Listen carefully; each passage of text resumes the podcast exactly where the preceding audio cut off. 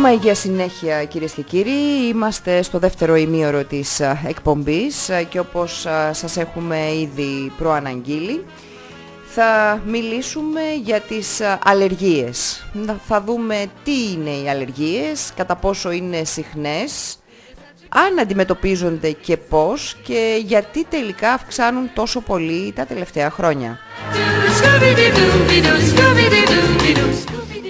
Scooby-Doo-Doo, Scooby-Doo-Doo, Scooby-Doo. Ο κύριος Δημήτρης Μίτσιας, αλλεργιολόγος παιδών και ενηλίκων και διδάκτορας του Πανεπιστημίου Αθηνών είναι εδώ κοντά μας ε, για να μας λύσει όλες αυτές τις απορίες, διακεκριμένος επιστήμων. Τον ευχαριστούμε που είναι εδώ για να μας ε, δώσει τα φώτα του σε ένα θέμα που μάλλον είναι λίγο έτσι δυσνόητο και λίγο παρεξηγημένο και μπερδεμένο και δεν μπορούμε τελικά να βγάλουμε άκρη. Κύριε Μίτσια, καλώς ήρθατε. Καλημέρα. Καλημέρα σε εσάς και στους ακροατές σας. Χαίρομαι που βρίσκομαι εδώ. Για να μιλήσουμε πραγματικά για θέματα τα οποία είναι παρεξηγημένα. Παρεξηγημένα. Πρέπει να γίνουν νομίζω πολλές διευκρινήσεις. Εμείς εδώ λέμε ότι η πρόληψη πάντα με την σωστή ενημέρωση είναι η καλύτερη θεραπεία. Άρα για να έχουμε πρόληψη πρέπει να έχουμε και σωστή ενημέρωση. Ε, και το βήμα αυτό είναι ανοιχτό, είναι έτσι προσβάσιμο σε όλους όσους θέλουν να ενημερώσουν το κοινό για το τι ακριβώς συμβαίνει με διάφορες ασθένειες. Και εδώ οι αλλεργίες δεν ξέρω τι προβλήματα μπορεί να δημιουργήσουν, α, αν α, είναι απλές, σοβαρές, που μπορεί να καταλήξουν και πώς τελικά μπορούμε να τις αντιμετωπίσουμε και αν μπορούμε να τις αντιμετωπίσουμε. Οι αλλεργίες είναι ποικίλες. Είναι, αφορούν σε διάφορα συστήματα και είναι εντελώς διαφορετικές μεταξύ τους. Μπορεί να γίνουν πολύ διαφορετικές μεταξύ τους. Άλλο πράγμα είναι η τροφική αλλεργία. Ναι. Άλλο πράγμα είναι η αναπνευστική αλλεργία. Άλλο πράγμα είναι η δερματική αλλεργία. Θέλω να πω ότι η αλλεργική νόσος συνολικά έχει πολλαπλές εκδηλώσεις, κάθε μία από τις οποίες θέλει διαφορετική αντιμετώπιση, έχει διαφορετική πρόγνωση και διαφορετικό διαγνωστικό ε, τρόπο προσέγγισης. Άρα δηλαδή δεν τρομάζουμε όταν ακούμε αλλεργία, δεν πάει κατευθείαν το μυαλό μας σε ένα αλλεργικό σοκ. Είναι κάτι ίσως, κάποιες περιπτώσεις που πρέπει να μάθουμε να συνυπάρχουμε με αυτό. Το αλλεργικό σοκ που είπατε βρίσκεται στο άκρο του φάσματος των αλλεργικών εκδηλώσεων. Και σαφέστατα ε, είναι το πιο επικίνδυνο διότι μπορεί να είναι και θανατηφόρο. Αυτό όμως δεν είναι ο κανόνας στην αλλεργία, είναι όπως σας είπα η ακραία εκδήλωσή της. Υπάρχουν και πολύ ποιότερες εκδηλώσεις αλλεργίας, χωρίς όμως ήπια, ε, ήπιο αντίκτυπος στην ποιότητα ζωής. Μπορεί να είναι ένα πολύ αμβληχρό σύμπτωμα, το οποίο όμως είναι χρόνιο και επομένως μας ταλαιπωρεί καθημερινά και μειώνει, όπως σας είπα, την ποιότητα ζωή μας, ζωής μας. Άρα, ε, ο- είπαμε, είναι ένα φάσμα ε, εκδηλώσεων από τα πιο ήπια, αλλά ενδεχομένως ε, καθημερινά και δύσκολα, μέχρι τα πιο σοβαρά, δυνητικά θανατηφόρα, αλλά σαφώς πιο σπάνια. Θα ήθελα να ξεκινήσουμε να δούμε λίγο μ, το θέμα αναπνευστικές αλλεργίες γιατί ε, θεωρώ ότι είναι κάτι αρκετά έτσι κοινό, πολύ συχνό στις μέρες μας και πιάνει και όλο το ηλικιακό φάσμα. Γιατί οι αλλεργίες πιάνουν όλο το ηλικιακό φάσμα, από βρέφη μέχρι πολύ μεγάλη, σωστά; Βεβαίως, βεβαίως. Η αναπνευστική αλλεργία έχει στην ουσία δύο βασικά όργανα στόχους. Έχει τη μύτη, οπότε μιλάμε για αλλεργική ρινίτιδα, και έχει και το στήθος, το πνεύμονα, οπότε μιλάμε για αλλεργικό άσθημα. Ε, δεν είναι ανεξάρτητα το ένα από το άλλο. Ο κόσμος ξέρει κυρίως την αλλεργική ρινίτιδα, κυρίως την έχει συνδυάσει, την έχει στο μυαλό του με την άνοιξη, με το που μπαίνει η άνοιξη αρχίζουμε φτερνιζόμαστε, τρέχει η μύτη, μπουκώνει η μύτη, έχουμε κακό ύπνο και διάφορα άλλα τέτοια συμπτώματα, ωστόσο δεν είναι μόνο αυτό. Ε, εκτός από την εποχική, όπως τη λέμε αυτήν, την αλλεργική ρινίτιδα της άνοιξης, η οποία δεν είναι την άνοιξη, μπορεί να είναι και το φθινόπωρο, αν ανθίζει το φυτό που μας ενοχλεί το φθινόπωρο. Έτσι κι αλλιώς έχουμε χάσει πια τις εποχές. Αυτό είναι αλήθεια. Αυτό είναι αλήθεια. Ε, υπάρχουν και οι ολοετείς ρινίτιδες, ρινίτιδες που οφείλονται σε αλλεργιογόνα που βρίσκονται στο περιβάλλον μας 365 μέρες το χρόνο. Τα συχνότερα που τα ξέρει ο κόσμος και τα φοβάται είναι τα ακάρια της οικιακής σκόνης. Ωστόσο είναι και τα επιθύλια των ζώων, η γατούλα, ο σκύλος, ε, τα οποία πολύ πολύ συχνά είναι τα αίτια αλλεργικών μας συμπτωμάτων.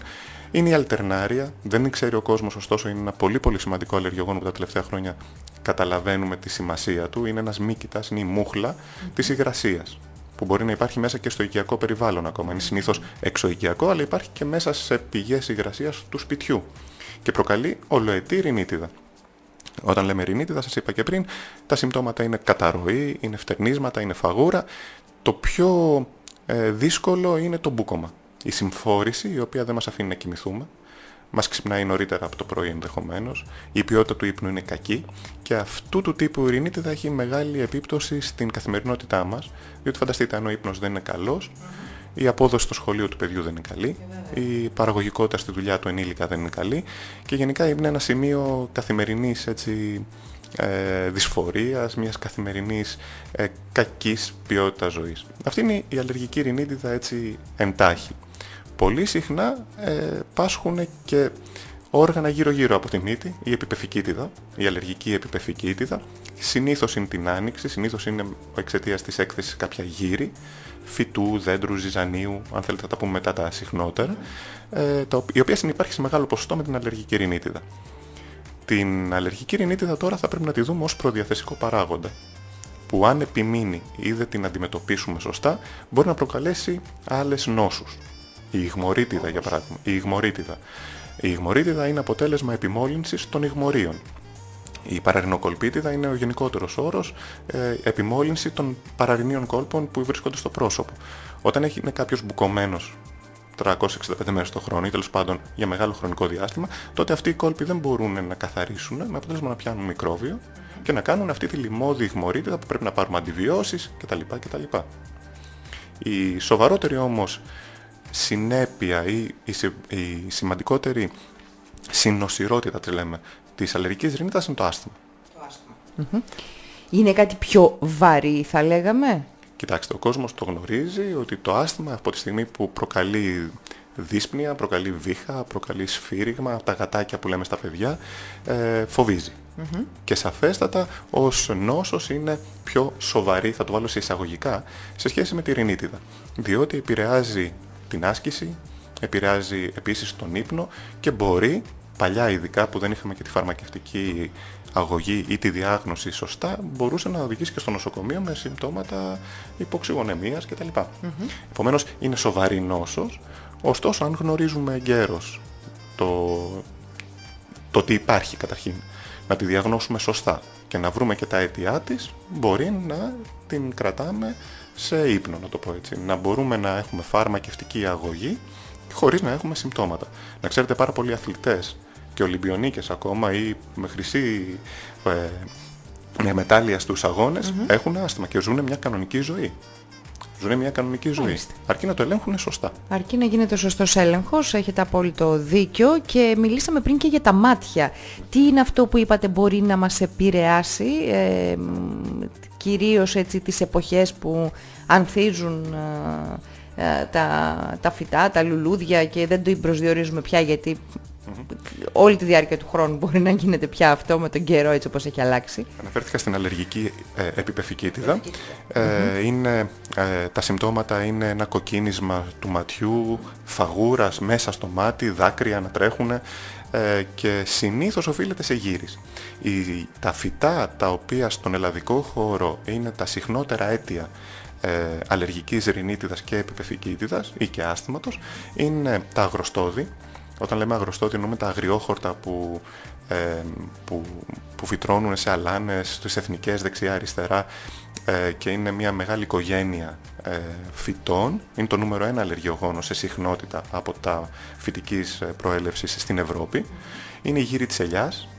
Ε, στην Ελλάδα έχουμε ελιές. Ε, συνήθως τα συμπτώματα αυτά είναι τον Μάιο Απρίλιο-Μάιο ανάλογα με την περιοχή της Ελλάδας όταν ανθίζει η ελιά.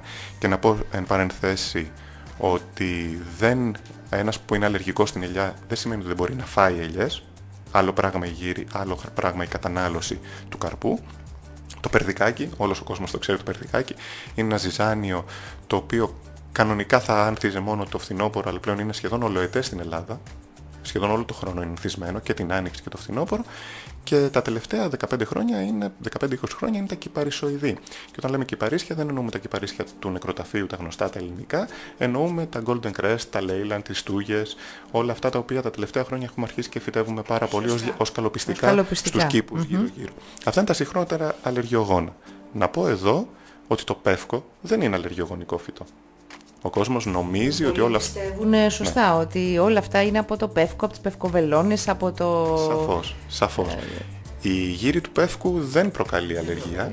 Ε, είναι όλα τα άλλα φυτά που ανθίζουν και σας είπα πριν, παράλληλα με το πεύκο εκεί τον Απρίλιο-Μάιο που μας προκαλούν αλλεργικά συμπτώματα. Αυτό που ενοχλεί από το πεύκο είναι οι κάμπιες που έχουν τα μεσογειακά πεύκα και τα οποία, των οποίων τα τριχίδια όταν φυσάει πετάνε καρφώνονται στο δέρμα μας και μας κάνουν καντήλες, μας κάνουν πομφούς. Και νομίζουμε ότι είναι η αλλεργία από το πεύκο. Η αλλεργία είναι από τις κάμπιες, αυτή η συγκεκριμένη περίπτωση, η δερματική. Η δερματική. Έχουμε πολλά να πούμε ακόμη, όμως ας ακούσουμε ένα τραγουδάκι και θα επανέλθουμε στη συζήτησή μας.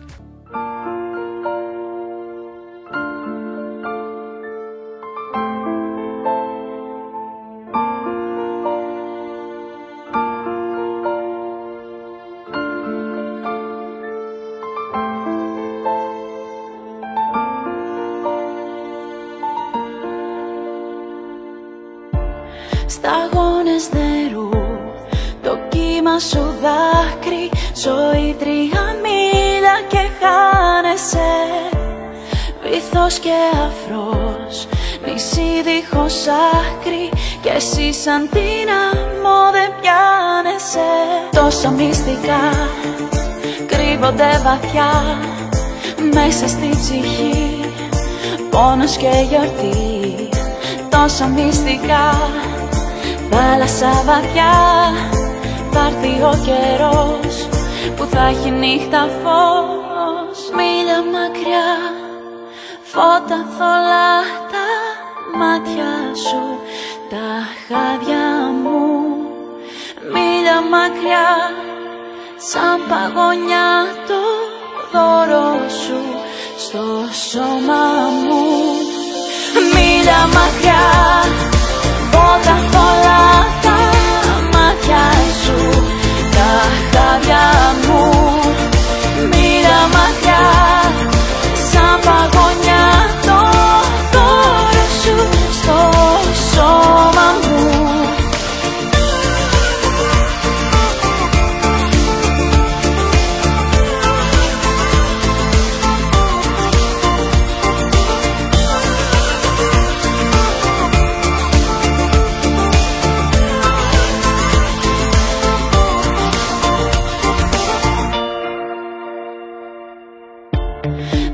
Γαλάζιο και γκρι. Το τέλος του κόσμου Και ένα καράβι στο άπειρο. Φωτιά και νερό Το γέλιο σου φως μου Σαν μύθος γραμμένο σε πάπυρο. Τόσα μυστικά κρύβονται βαθιά Μέσα στη ψυχή. Πόνος και γιορτή Τόσα μυστικά Θάλασσα βαθιά.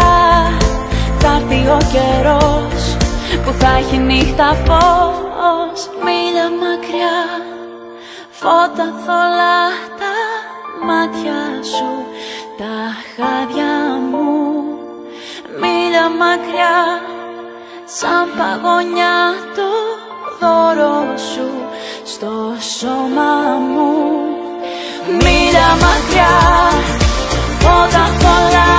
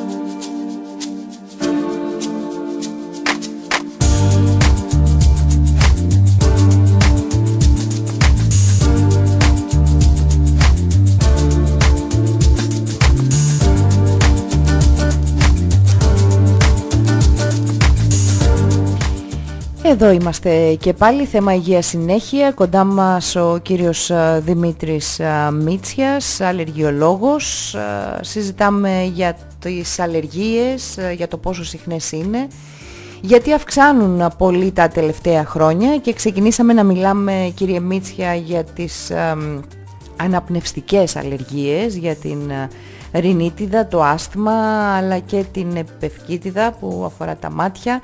Έχει να κάνει με τις α, εποχές, με τα φυτά, με διάφορους παράγοντες, α, εξωτερικούς παράγοντες, που, α, περιβαλλοντικούς παράγοντες, σωστά, που έτσι φέρουν την έξαρση, αλλά μ, αν γίνει ε, σωστή αντιμετώπιση, μπορούμε να ζήσουμε με αυτό ή υπάρχει και οριστική ίαση από αυτό. Βεβαίως.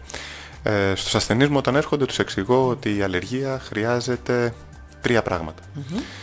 Ε, αφού ξεκινήσουμε από την καλή διάγνωση, πρέπει να δούμε ποιο είναι το αλλεργιογόνο της ατμόσφαιρας που μας προκαλεί τα συμπτώματα.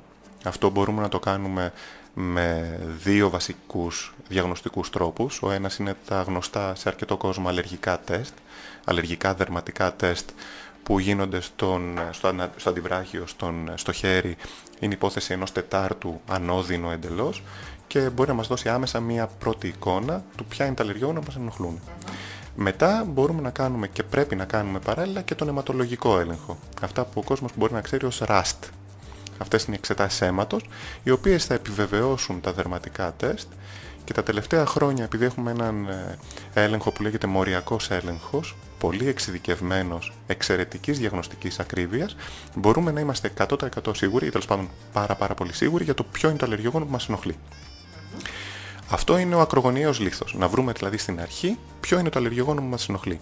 Και αυτό διότι από εκεί και πέρα ξεκινάνε οι τρεις πυλώνες της θεραπείας.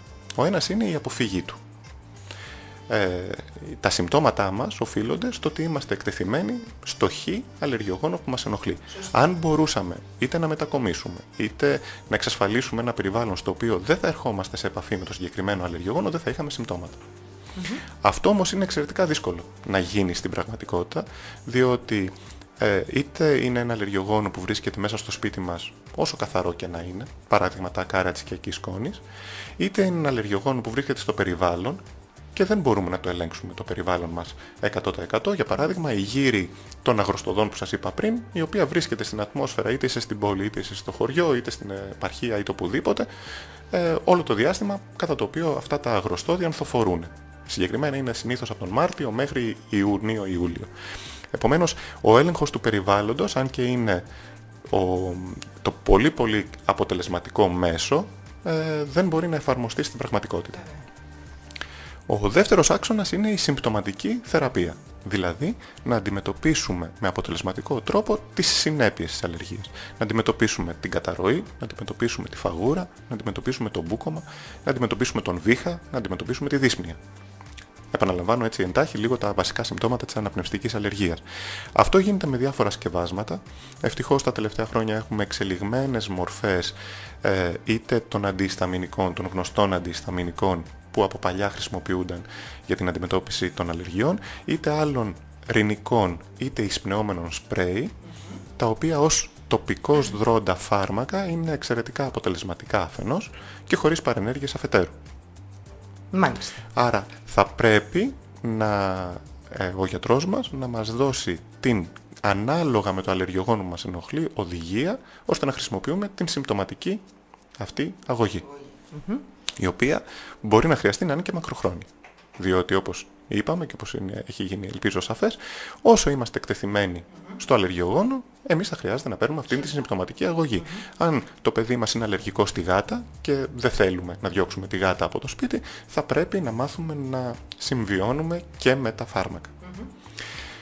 Όμως αυτά τα φάρμακα, μιας και μιλάμε και για κάτι μακροχρόνιο και μιας και μιλάμε για ε, ότι μπορεί να είναι και εφόρου ζωής κάποια από αυτά, δεν είναι επικίνδυνα ή δεν μειώνουν την αποτελεσματικότητά τους στην αντιμετώπιση, όπως για παράδειγμα αν πάρεις πολύ αντιβίωση κάποια στιγμή δεν σε πιάνει.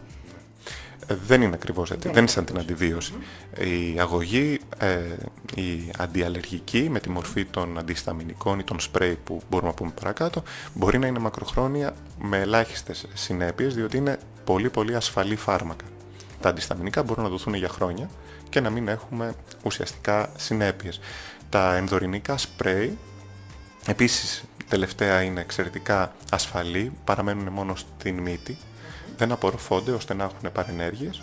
Τα δε σπρέι εισπνεώμενα που δίνουμε, που είναι η, βασική αντιμετώπιση του άσθηματος, ε, το καλό που κάνουν, το κόστος, το όφελος που έχουν είναι συντριπτικά ε, ανώτερο του όποιου κόστους ε, και επομένως πρέπει να λαμβάνονται, γιατί στην περίπτωση αυτή μιλάμε για άσθημα, μιλάμε για μια σοβαρότερη νόσο. Απλά εκεί χρειάζεται μια τακτική παρακολούθηση, ώστε ο ασθενής μας να παίρνει τη μίνιμουμ δόση αυτόν, η οποία θα, τον, ε, θα του εξασφαλίζει μια ζωή χωρίς συμπτώματα. Χρειάζεται δηλαδή ένας τακτικός, συνήθως είναι τρίμηνος έλεγχος, είτε με σπυρομετρήσεις, είτε με έλεγχο των, της κλινικής ανταπόκρισης, ώστε να είμαστε σε ένα μήνυμο αγωγής.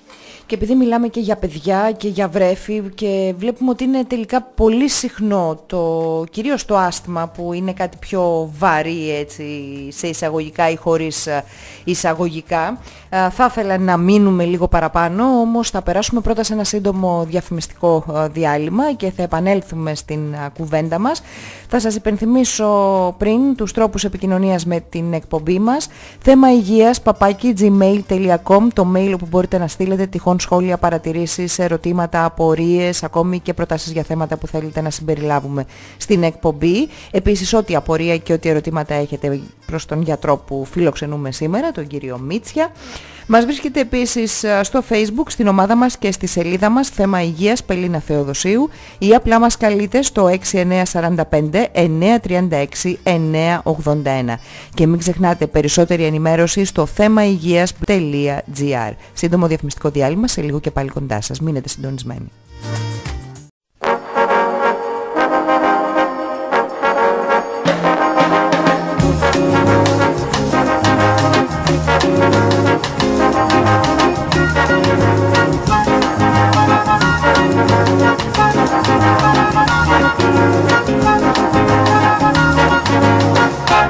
It is such a good night to kiss. It is such a good night to dance. It is such a good night to Scooby-Doo-Doo-Doo, Scooby-Doo-Doo-Doo, Scooby-Doo-Doo-Doo, love.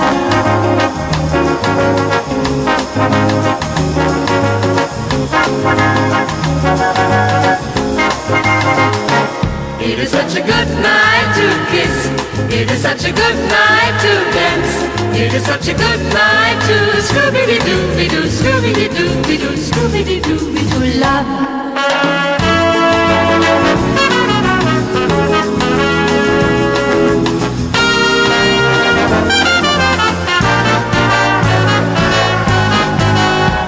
It is such a good night to kiss. It is such a good night to dance such a good flight to Scooby-Doo-Dooby-Doo.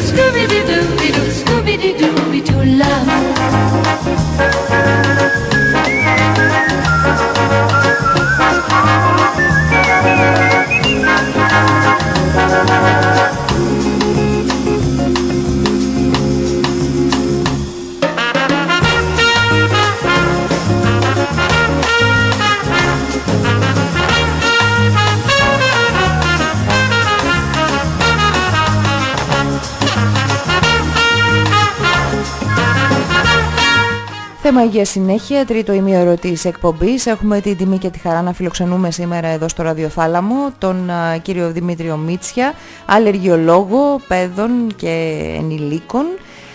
Αλλεργίες α, το θέμα μας, α, τι άλλο, συχνό φαινόμενο στις α, μέρες μας, α, θα μας πει ο γιατρός α, το γιατί, θα μας το εξηγήσει ε, και θα συνεχίσουμε την α, συζήτηση που είχαμε αρχίσει λίγο πριν για το τι σημαίνει το άσθμα στα παιδιά, κύριε Μίτσια. Κάτι πολύ συχνό στις μέρες μας. Το ακούμε πάρα πολύ συχνά από βρέφη. Βεβαίως.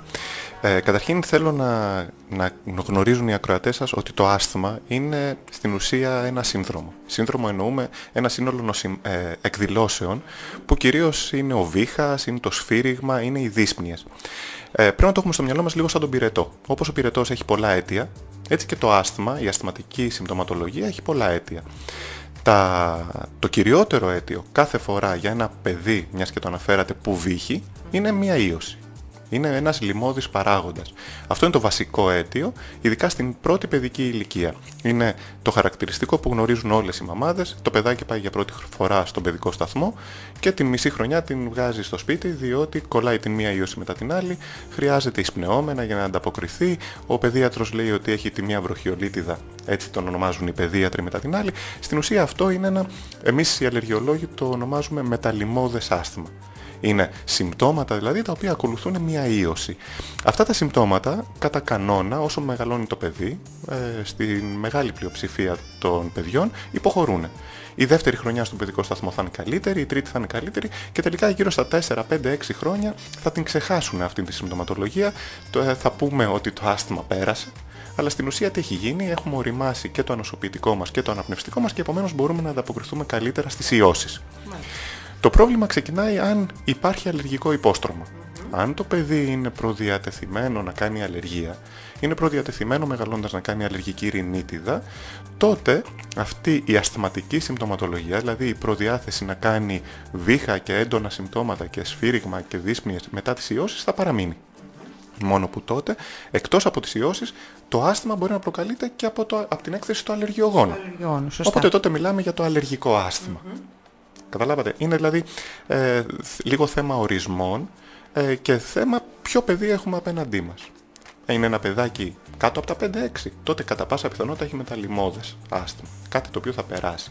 Έχουμε όμως ένα παιδί που είναι 7, 8, 10, στην προεφηβεία πάλι αρχίζουν και εμφανίζονται τα αλλεργικά άσθηματα κατά κανόνα. Τότε έχουμε ένα αλλεργικό άσθημα. Υπάρχει για παράδειγμα το άσθημα από άσκηση. Είναι ένα παιδί το οποίο τρέχει, παίζει, κάνει ποδήλατο, κάνει προπόνηση μπάσκετ και μετά αρχίζει και βύχει. Εκεί ο εκκλητικός παράγοντας είναι η άσκηση. Χωρίς να αποκλείεται βέβαια όλα αυτά να συνεπάρχουν. Σωστά.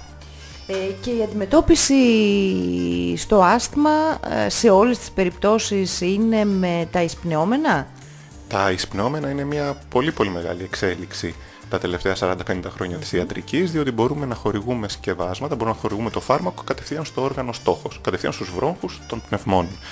Επομένως, ε, η αντιμετώπιση ναι, κατά κανόνα είναι με τα εισπνεώμενα, τα οποία είναι δύο κατηγο- κατηγοριών. Το ένα είναι τα βροχοδιασταλτικά. Είναι αυτά τα οποία θα ανατρέψουν αυτό που προκαλεί τα συμπτώματα του άσθματος που είναι ένας βροχόσπασμος, μια στένωση των αεραγωγών. Από εκεί πέρα όμως θα πρέπει να ξέρουμε ότι η θεραπεία, ειδικά όταν έχουμε ένα αλλεργικό άσθημα, γίνεται με κορτιζονούχα σκευάσματα, με κορτιζονούχα σπρέι, τα οποία ελέγχουν την αλλεργική φλεγμονή που προκαλεί τα ασθηματικά συμπτώματα. Και στο σημείο αυτό θέλω να καθησυχάσω τους γονείς. Ε, στην Ελλάδα υπάρχει μια πολύ πολύ έντονη κορτιζονοφοβία.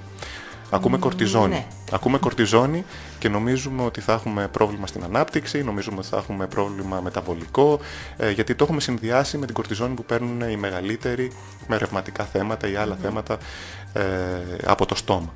Η αγωγή των σπρέι δεν έχει καμία σχέση ως βαρύτητα με την αγωγή από το στόμα. Και ως μόρια κορτιζόνης, δεν είναι μία κορτιζόνη, είναι πολλά μόρια κορτιζόνης, είναι πολύ υπιότερα και η οδός χορήγησης, όπως σας είπα, είναι διαφορετική, κάτι που ε, συνεπάγεται πολύ μικρότερη απορρόφηση από τον οργανισμό. Για να καταλάβετε, τα σύγχρονα σπρέι κορτιζόνης από τη μύτη, για την αντιμετώπιση της αλλεργικής ρινίτας που συντάγαμε πριν, απορροφούνται 0,1%. 0,1%. Είναι Ναι, ελάχιστη η ελάχιστο. δόση αυτή και γι' αυτό οι μελέτες δείχνουν ότι ακόμα και ένα και δύο χρόνια καθημερινής χορήγησής τους δεν έχουν τον σπρέι για τη μύτη, δεν έχουν καμία συνέπεια στο ειρηνικό βλενογόνο. Μ, Μάλιστα. Από την άλλη, πρέπει, όπως σας είπα, για τα σπρέι τα εισπνόμενα για το άσθμα, να υπάρχει μια παρακολούθηση έτσι ώστε να μην κάνουμε υπερθεραπεία. Υπερθεραπεία. Σωστά. Και πάντα βέβαια να είναι υπό την καθοδήγηση των, α, του γιατρού, γιατί έχουμε μία τάση να ακολουθούμε την αγωγή που κάνει ο γείτονας, ο διπλανός μας, ο φίλος μας, α, ο θείος μας, ο ξαδερφός μας. Αυτό που λέτε είναι πάρα πάρα πολύ σημαντικό. Η αγωγή, η θεραπεία είναι εξατομικευμένη. Άλλες είναι οι ανάγκες του ενός παιδιού, άλλες είναι οι ανάγκες του άλλου παιδιού. Και τονίζω και πάλι ότι δεν παίρνουμε φάρμακα σήμερα και είναι ε, υποχρέωση του γιατρού να επιστήσει την προσοχή στους γονείς, στην περίπτωση που έχουμε παιδιά, ότι κοίτα, πρέπει σε, δε- σε ένα μήνα, σε τρεις μήνες, σε έξι μήνες να σε ξαναδώ. Γιατί πολύ συχνά βλέπουμε ε, βοηθούσεις και της κρίσης να ξεκινάει μια αγωγή σήμερα και να την κρατάει ο ασθενής για τρία χρόνια, τέσσερα χρόνια, χωρίς να να έχει πραγματικά ανάγκη. Αυτό είναι ένα λάθος. Αυτό είναι ένα λάθος. Βέβαια.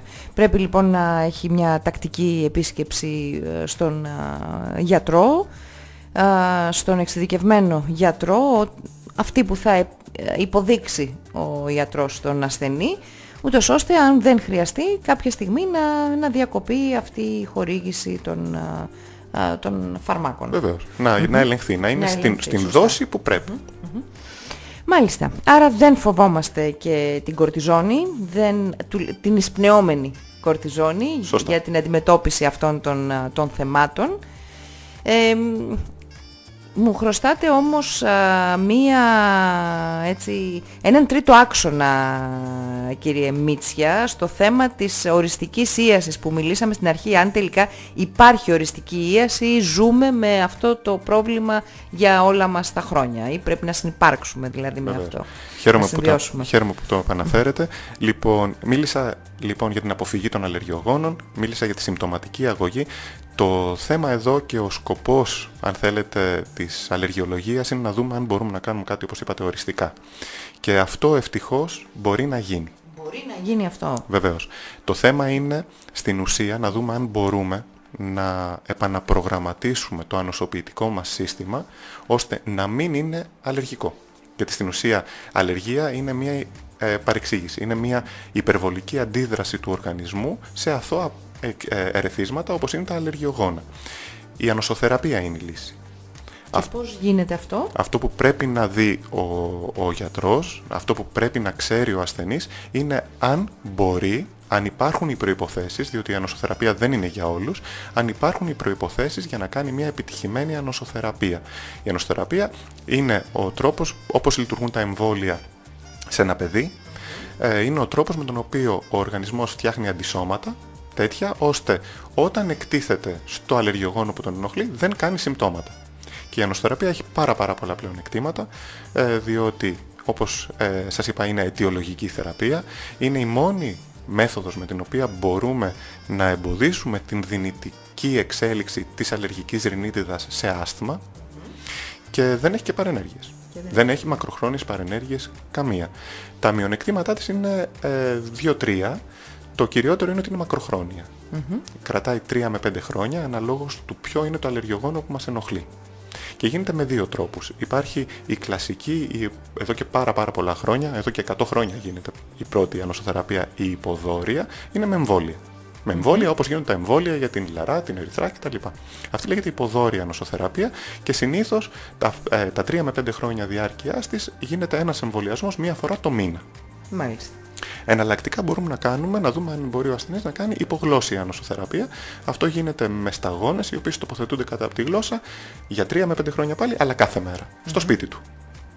Ανώδυνα ακούγονται όλα αυτά και μπορεί να κρατάει αρκετά χρόνια, όμως αν σκεφτούμε ότι υπάρχει όλο το υπόλοιπο της ζωής μπροστά χωρίς προβλήματα, ε, μάλλον ε, εάν μπορεί κάποιος να υποβληθεί σε αυτή την ανοσοθεραπεία, αξίζει τον κόπο. Σαφέστατα. Σαφέστατα και αυτό είναι πάρα πάρα πολύ καλό να μπορούμε να το δούμε, αν μπορούμε να το εφαρμόσουμε στους ασθενείς μας, γιατί τους δίνουμε ποιότητα ζωής. Θα ανοίξουμε έναν άλλο πολύ μεγάλο κύκλο που αφορά αλλεργία και τροφές. Εδώ και αν υπάρχουν παρεξηγήσεις κύριε Μίτσια και πριν τον ανοίξουμε αυτόν τον κύκλο μάλλον πρέπει να πάρουμε μια μουσική ανάσα και να επανέλθουμε.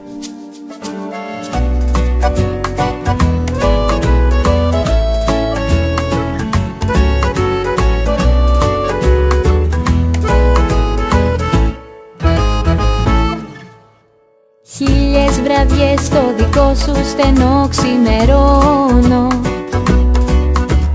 Χίλιες καρδιές δεν θα αντέχα σ' αυτόν τον καημό. Πού να πω το μεγάλο μου πόνο Μόνος εσύ θα τον γιατρεύες μόνο. Έλα και κάνε μου γέλιο τον κάθε λιγμό. Σου σφυρίζω για να βγει σου σφυρίζω και σιγό μουρμουρίζω.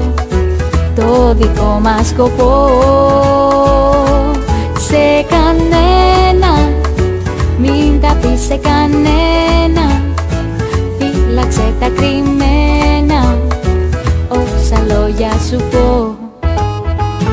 Θα έρθει τα γέρι με τα παλό του χέρι γλυκά να σε ξυπνήσει και το φεγγάρι για τη δική μας χάρη τα μάτια του θα κλείσει. Σου σφυρίζω για να βγεις σου σφυρίζω. Και σιγό μουρμουρίζω Σ' αγαπώ, σ' αγαπώ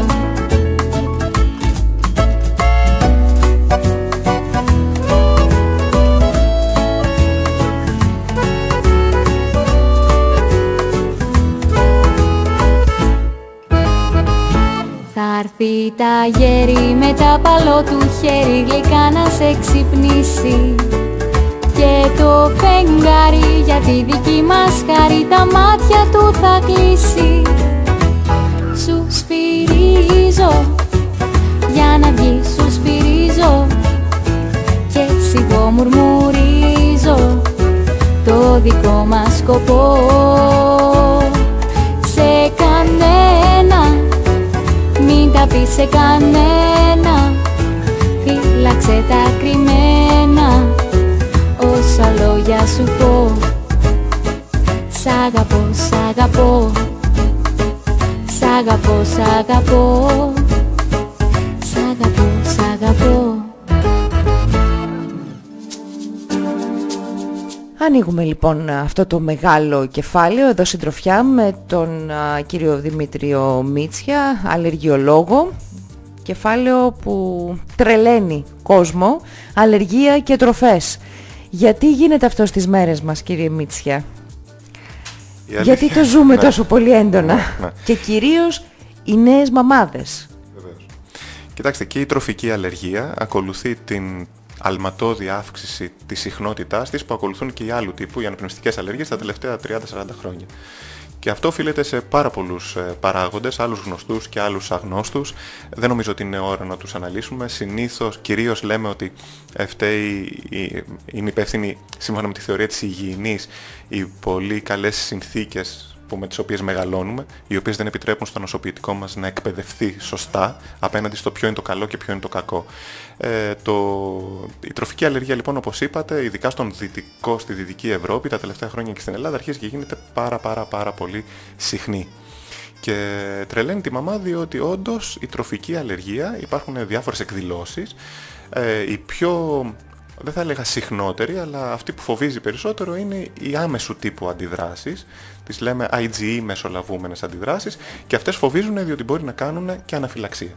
Δηλαδή μπορεί να φτάσουμε σε συστηματικές αντιδράσεις οι οποίες μπορεί να, να, προ- να εμπεριέχουν δύσπνοια, μπορεί να εμπεριέχουν μέτους, μπορεί να, κα- να λιποθυμήσει το παιδί αν καταναλώσει το τρόφιμο στο οποίο είναι αλλεργικό με αυτόν τον τρόπο, τον IgE μηχανισμό. Και τα συχνότερα αίτια σε ένα παιδί είναι το αγελαδινό γάλα και τα παραγωγά του, τα γαλακτοκομικά, είναι το αυγό, είναι το ψάρι, είναι τα σιτηρά και είναι και η ξηρή καρπή. Μεγαλώνοντας βέβαια ο ενήλικας έχει άλλα συχνότερα αίτια, δεν έχει τόσο το αυγό και το γάλα, διότι κατά κανόνα η αλλεργία στο γάλα και το αυγό όσο μεγαλώνουμε υποχωρεί.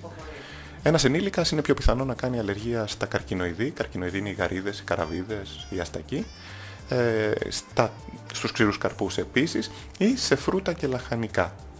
Μια υπιότερη μορφή αλλεργίας η οποία θέλει ειδική διάγνωση. Ένα λεπτό τώρα για να βάλουμε λίγο τα πράγματα στη θέση τους. Όταν λέμε ξηρούς καρπούς, για παράδειγμα, έτσι, φέρνω ένα παράδειγμα. Είμαι αλλεργική στα αμύγδαλα και όχι σε όλα τα άλλα; Είμαι αλλεργική μόνο στα καρύδια και μπορώ να τρώω ελεύθερα όλα τα άλλα; Ή είμαι σε αυτήν την κατηγορία που λέγονται ξηροί καρποί και εμπεριέχονται όλα; Γιατί σε λίγο εδώ θα τρελαθούμε. Αυτό που λέτε είναι πολύ σημαντικό, πολύ σημαντική ερώτηση. Ε, η αλλεργία στους ξηρούς καρπούς, γενικά η αλλεργία αυτή η άμεση που σας είπα, είναι ειδική. Δηλαδή οφείλεται σε έναν συγκεκριμένο ξηρό καρπό.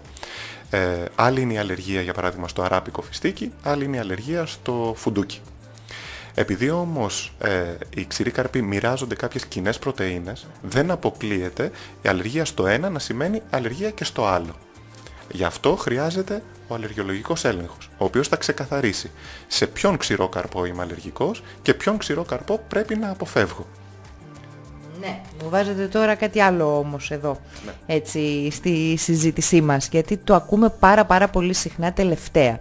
Και το αναφέραμε και πριν ότι υπάρχουν τα τεστ, τα τεστ που μας δείχνουν που είμαστε α, αλλεργικοί, να το πω έτσι απλά. Έχουμε φτάσει στο σημείο να κάνουμε τα τεστ αυτά προληπτικά στα παιδάκια, σε μικρή ηλικία α, και να φτάνουμε σε υπερβολές, να δούμε αν είναι αλλεργικό για παράδειγμα όπως είπατε όχι γενικά στην γάμα των ξηρών καρπών αλλά σε ένα-ένα ξηρό καρπό συγκεκριμένα ή σε ένα-ένα φρούτο συγκεκριμένο. Ε, μήπως όλα αυτά είναι υπερβολή και τελικά μπορούμε να βρούμε άκρη; Σαφώς. Ε, Σαφώς είναι υπερβολή διότι τα τεστ πρέπει να γίνονται, κατά κανόνα γίνονται, όταν έχουμε ένα συμβατό κλινικό ιστορικό.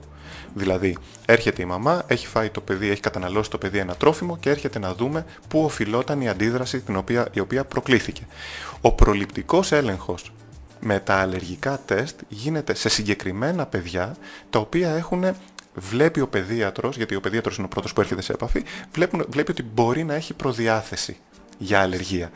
Τα τεστ αυτά γίνονται συνήθως σε παιδιά με έντονη ατοπική δερματίτιδα. Η ατοπική δερματίτιδα που είναι πολύ πολύ συχνή είναι ένας θα έλεγα προδιαθεσικός παράγοντας για τροφική αλλεργία. Και ενδέχεται λοιπόν κάποια παιδιά, όχι όλα, κάποια παιδιά που έχουν σοβαρή ατοπική δερματίτιδα να τα ελέγξουμε με δερματικά τεστ και ραστ πριν εισάγουμε τις στερεές τροφές.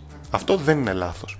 Αυτό που είναι λάθος είναι να τρέχουμε να κάνουμε τα διάφορα τεστ δυσανεξίας σε 100, 150, 200 τροφές, τα οποία τεστ δεν έχουν κανένα επιστημονικό υπόβαθρο, ε, οδηγούν σε δίαιτες οι οποίες είναι χωρίς κανένα λόγο, επηρεάζουν πάρα πολύ την ποιότητα ζωής των γονιών και φυσικά των παιδιών και να τονίσω ότι η αποφυγή τροφίμων, η ανέτεια αποφυγή τροφίμων, τα τελευταία χρόνια γνωρίζουμε, ε, δεν λέω πλέον υποψιαζόμαστε γιατί είχαμε πάρα πάρα πολύ καλές μελέτες τα τελευταία χρόνια που το αποδεικνύουν, μπορεί να οδηγήσουν σε τροφική αλλεργία. Δηλαδή, το παιδί, αν μπορεί να φάει ένα τρόφιμο, θα πρέπει να το τρώει.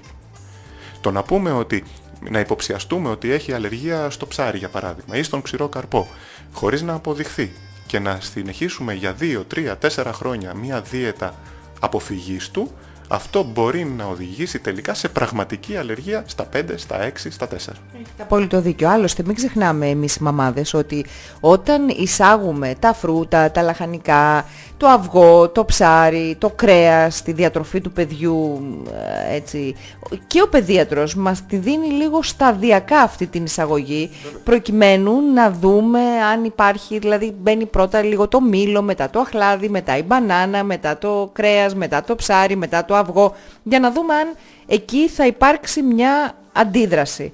δεν νομίζω ότι χρειάζεται ε, τόσο πανικός πλέον για, και όλος αυτός ο θόρυβος που γίνεται. Συμφωνώ απόλυτα. Συμφωνώ απόλυτα. Κρατάμε προληπτικό έλεγχο μόνο για παιδιά τα, στα οποία βλέπουμε ότι είναι προδιατεθειμένα ή είχαν συμβατό ιστορικό. Ένα αδερφάκι με τροφική αλλεργία ή ε, έξεμα έντονο. Εκεί ναι, πρέπει να γίνει ένας στοιχειώδης έλεγχος πριν την εισαγωγή των τροφίμων. Αλλιώς αυτή η σταδιακή εισαγωγή τους που, που αναφέρατε εξασφαλίζει μια πολύ πολύ καλή ζωή. Μάλιστα. Πολλά θα μπορούσαμε να πούμε ακόμη κύριε Μίτσια. Δεν μας έφταναν ούτε δύο ώρες ακόμα, διότι και για τις τροφές έχουμε ακόμα πολλά να πούμε. Έχουμε αλλεργίες σε μέλισσες, φύκες, έχουμε την ατοπική δερματίτιδα που αναφέρατε πριν από λίγο και πολλά πολλά ακόμη. Ε, δυστυχώς ο χρόνος είναι αμήλικτος και ε, κάπου εδώ πρέπει να τελειώσουμε τη συζήτησή μας ίσως σε κάποια άλλη περίπτωση να μπορέσουμε να αναλύσουμε και αυτά, γιατί ξέρω ότι προβληματίζουν πάρα πολύ τους ακροατές σας. Πραγματικά. Ε, θα χαρώ πολύ να σας έχω κοντά μας σε επόμενες εκπομπές για να δώσουμε έτσι τα φώτα μας, ε, τα φώτα σας εσείς ως ειδικός, ε, στον κόσμο να τον ενημερώσετε για το τι ακριβώς γίνεται με το θέμα αλλεργίες, για το πού πρέπει να απευθύνονται, ένα πολύ μεγάλο θέμα και αυτό, πώς πρέπει να αντιμετωπίζονται, από ποιους, και πολλά πολλά πολλά ακόμη. Βεβαίως. Σας ευχαριστώ πάρα πολύ. Ευχαριστώ και τους ακροατές σας που μας κάνουν παρέα. Εγώ σας ευχαριστώ. Μην ξεχνάτε κυρίες και κύριοι ότι ό,τι ερώτημα έχετε, ό,τι απορία έχετε που αφορά και τον α, γιατρό μας εδώ που φιλοξενούμε σήμερα, τον κύριο Μίτσια, μπορείτε να το αποστείλετε στο θέμα υγείας παπάκι gmail.com. Σχόλια επίσης, παρατηρήσεις και, αλλά και προτάσεις ε, για θέματα που θέλετε να συμπεριλάβουμε στην εκπομπή. Μας βρίσκεται επίσης στο facebook, στην ομάδα μας και στη σελίδα μας, θέμα Υγείας Πελίνα Θεοδοσίου ή απλά καλείτε στο 6945 936 981 και φυσικά περισσότερη ενημέρωση στο θέμα υγείας.gr. Μείνετε συντονισμένοι, επιστρέφουμε σε λίγο με πολλά και ενδιαφέροντα θέματα.